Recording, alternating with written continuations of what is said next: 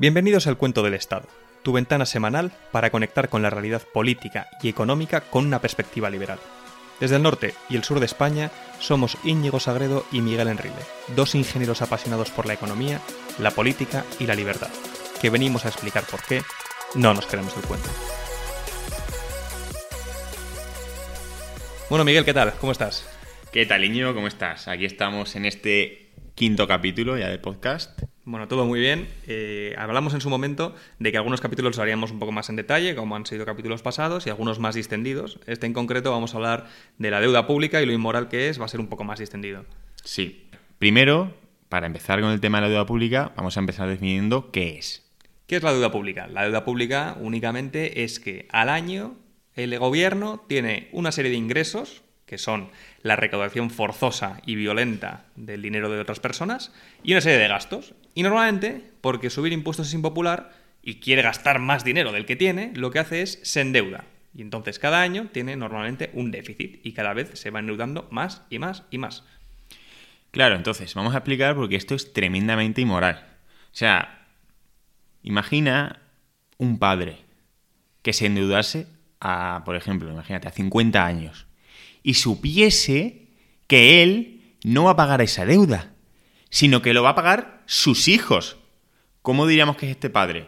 Pues por lo menos egoísta con sus hijos, irresponsable, egoísta con el que viene detrás, independientemente de que el padre piense de que en ese momento el proyecto que va a hacer es bueno, es malo, es... Igual el padre tiene muy buenas intenciones, pero desde luego no debería poder enmarronar a sus futuras propias generaciones. Pues eso es exactamente lo que pasa con la deuda que tenemos a 30 y a 50 años. Es decir, gente que no ha nacido, gente que no ha nacido, ya parte con un lastre brutal por políticas que se están haciendo hoy. Es decir, una persona que nazca en el 2050 va a estar pagando la política fiscal que tenemos hoy. Efectivamente, Miguel. O sea, es profundamente inmoral que personas, ya no hablamos de los que no han nacido, que obviamente es condenable, sino personas que a lo mejor no han tenido la oportunidad de votar todavía, porque no han cumplido los 18 años, no han tenido la oportunidad de defenderse del robo estatal con su voto. Y esas personas ya estás haciendo que tengan que pagar una cantidad. Nos pensamos que el Estado normalmente puede regirse por normas diferentes que los individuos, pero al final, si pones este ejemplo, lo ves clarísimo. La deuda pública es profundamente inmoral. Claro, ¿y esto qué genera? Pues que un político puede hacer medidas a corto plazo que lo que va a hacer es condicionar a las generaciones futuras, a todo el mundo, a las políticas futuras, a los jóvenes futuros, a los trabajadores futuros, a los pagadores de impuestos futuros, que igual cambian de opinión dentro de 30 años y van a arrastrar una bola de deuda brutal que les va a limitar muchísimo. Y además permite ser financieramente irresponsable lo tradicional que hacen los políticos, ¿no? De prometer el oro y el moro. Además, muchas veces se habla de la deuda como un mecanismo para poder invertir y en un futuro luego producir más. Imaginemos un granjero que se compra un tractor, esto es una inversión, lo puede hacer con deuda porque sabe que luego va a producir 10 veces más de lo que produce ahora. Y muchas personas saben que en su vida privada endeudarse para gastar, es decir, endeudarse para el consumo, vivir a crédito, etc., es una mala idea. Pues en el Estado pasa exactamente lo mismo. El Estado rara vez utiliza la deuda para invertir, porque además el Estado, como hemos visto muchas veces, no sabe invertir, sino que lo hace para los gastos corrientes y por tanto actúa como lo haría un mal ciudadano individual. Y como hemos dicho, el Estado y el ciudadano individual deben regirse por las mismas normas. No hay por qué pensar que un político tiene que ser diferente que un ciudadano a la hora de gastar. Tenemos que pensar lo siguiente. Un recién nacido actualmente nace con 41.000 euros de deuda. Un recién nacido, una persona que no ha tenido ninguna oportunidad ni de votar, ni de siquiera darse cuenta de lo que está pasando. Este recién nacido empezará a pagar esa deuda con 20 años. O sea, una persona que nazca en 2024 va a empezar a pagar la deuda que le estamos dejando en 2044 ni siquiera es a nosotros los jóvenes. Es que esto ya es con las futuras generaciones que no han nacido todavía. Estamos endeudando a nuestros nietos. Sí, Miguel, es alucinante. Los políticos ya no se contentan solamente con robar el trabajo de la gente a día de hoy, de extraerles y parasitarles el dinero, sino que encima quieren robar a aquellos que ni siquiera han nacido todavía. Es decir, no tengo suficiente robando a las personas que actualmente están en el tejido productivo y robo a aquellas que primero no están, incluso también a las que no han nacido. Es un disparate. Claro, porque al final, ¿por dónde termina saliendo todo esto de la deuda pública? La deuda pública es un impuesto y es un impuesto a futuro. Y se puede pagar de dos maneras. Con inflación en el futuro, es decir, cuando no puedan pagar la deuda pública, imprimirán con la maquinita de imprimir, como han hecho durante el COVID y como se ve muy bien que han hecho en Argentina, y entonces la inflación que estamos sufriendo ahora es un problema de emisión monetaria para endeudar, y los impuestos. Que si no pones el impuesto hoy, lo pondrás mañana pero al final terminará llegando. Efectivamente, Miguel, de nuevo, la forma que se puede sacar el dinero de los ciudadanos es a través del impuesto directo o de lo que mi ley llama el impuesto inflacionario, que al final es reducir la riqueza de todo el mundo imprimiendo dinero y siendo los primeros en gastarlo. Ya veremos en un capítulo más adelante del podcast el tema del dinero actual, cómo funciona y cómo ha hecho el Estado para apoderarse de él y poder de esa forma gastar muchísimo más a costa de todo el resto y volvernos más pobres. Claro, además, y como, como mencionamos, la deuda pública no se usa para invertir, no es una inversión. La deuda pública se usa para financiar el gasto social, principalmente las pensiones. ¿Eso qué significa? Significa que el sistema a día de hoy no cuadra. Y en vez de tener gente, políticos, que se hagan responsables de sus medidas, de decir, oye, voy a darle esto a cada pensionista, muy bien, págalo, sé honesto, súbele a la gente los impuestos al nivel que eso tienes que subir para hacer eso. Pero no vayas de pago más de lo que tengo y cobro menos de lo que necesito, porque entonces lo que estás consiguiendo es endeudar a la gente con gasto improductivo. Y además que esto es que es profundamente indignante. Al final la cantidad de despilfarro que hemos visto en los varios capítulos que hay y además encima tienes que endeudarte.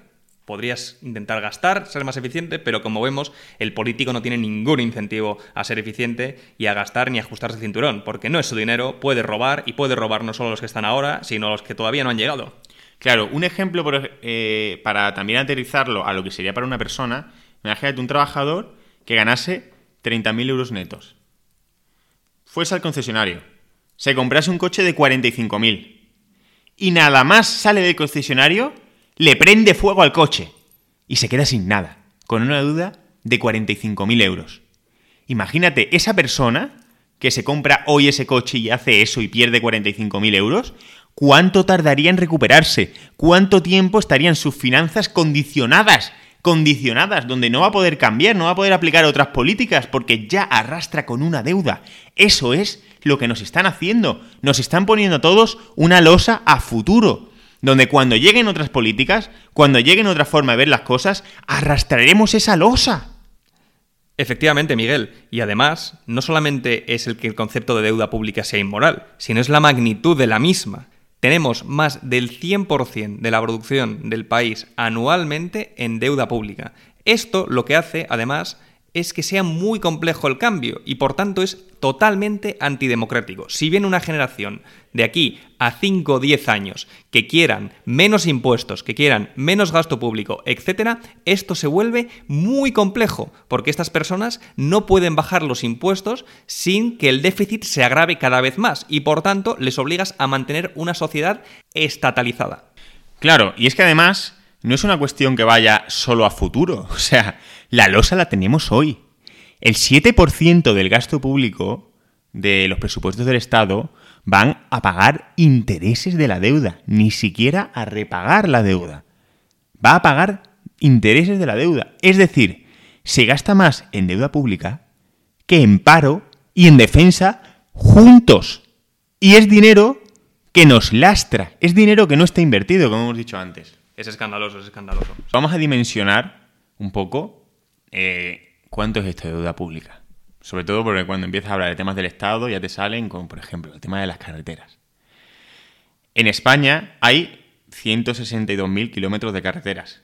O sea, que si por poner de Bilbao a Cádiz más o menos hay mil kilómetros, podrías hacer 162 trayectos de Bilbao a Cádiz diferentes, en línea recta. Esa es la cantidad de carreteras que hay en España.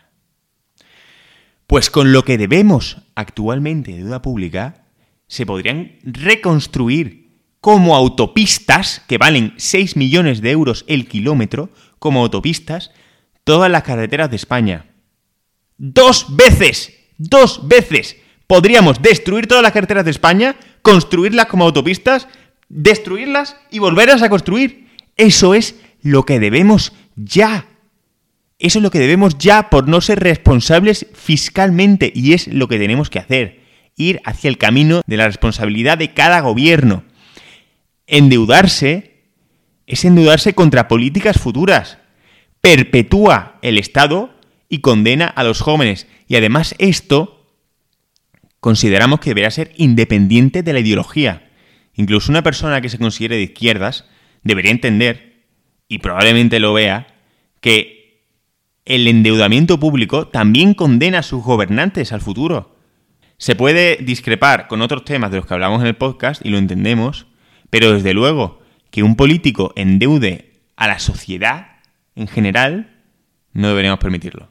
Y ahora vamos a hablar de quién paga esto, porque claro, encima entramos en que la deuda pública está viciada, porque ni siquiera son eh, el sector privado que le presta al sector público. No, porque claro, los países tienen la maquinita de imprimir dinero, de imprimir billetes nuevos.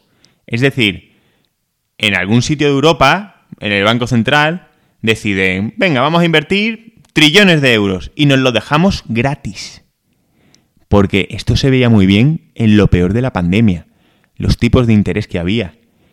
¿Quién en su sano juicio, en lo peor de la pandemia, cuando prácticamente el mundo se iba a parar y la economía también, le dejaría dinero a España a tipos negativos? Es decir, le dejaría dinero a España a cambio de recibir menos dinero. Eso era una locura. Y claro que era una locura porque cuando hay muchas locuras, normalmente el Estado está metido de por medio. Quien se lo dejaba eran unos políticos a otros políticos. ¿Y sabes quién lo terminará pagando? Todo eso que nos hemos endeudado. La gente. La gente, los trabajadores, los pagadores de impuestos son los que lo pagan.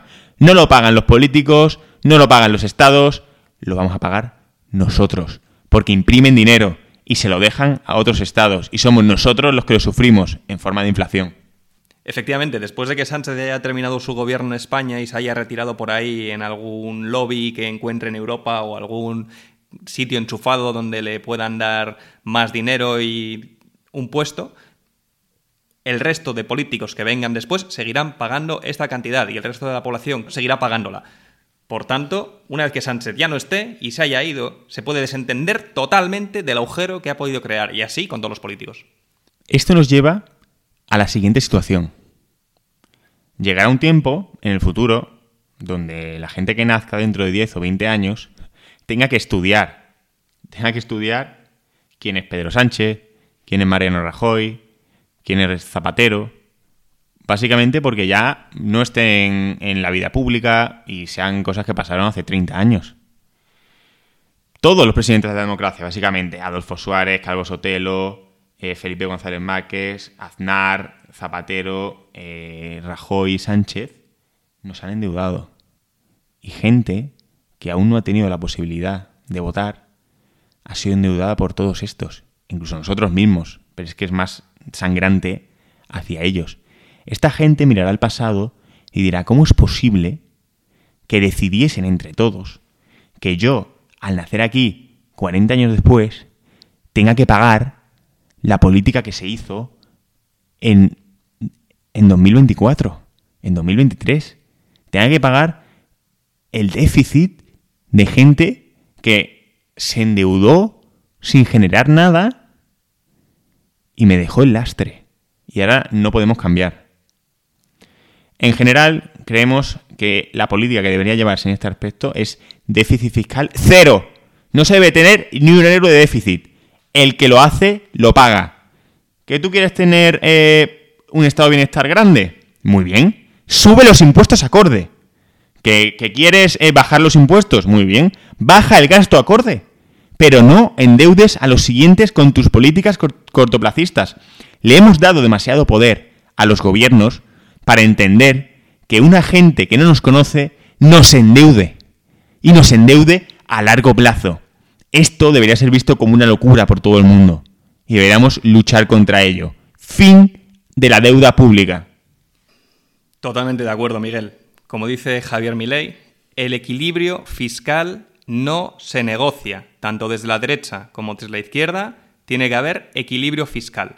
No se puede endeudar a las personas, una cosa, ya hemos dicho, es robarlas directamente de su dinero, pero otra, que es incluso más inmoral, es crearles una deuda y que no entiendan los costes que tienen las políticas. Como dice Miguel, si quieres gastar más, sube los impuestos y que la gente vote acorde, pero no se lo camufles y endeudes a las generaciones que no han tenido ni siquiera la posibilidad de defenderse de tu atraco con su voto.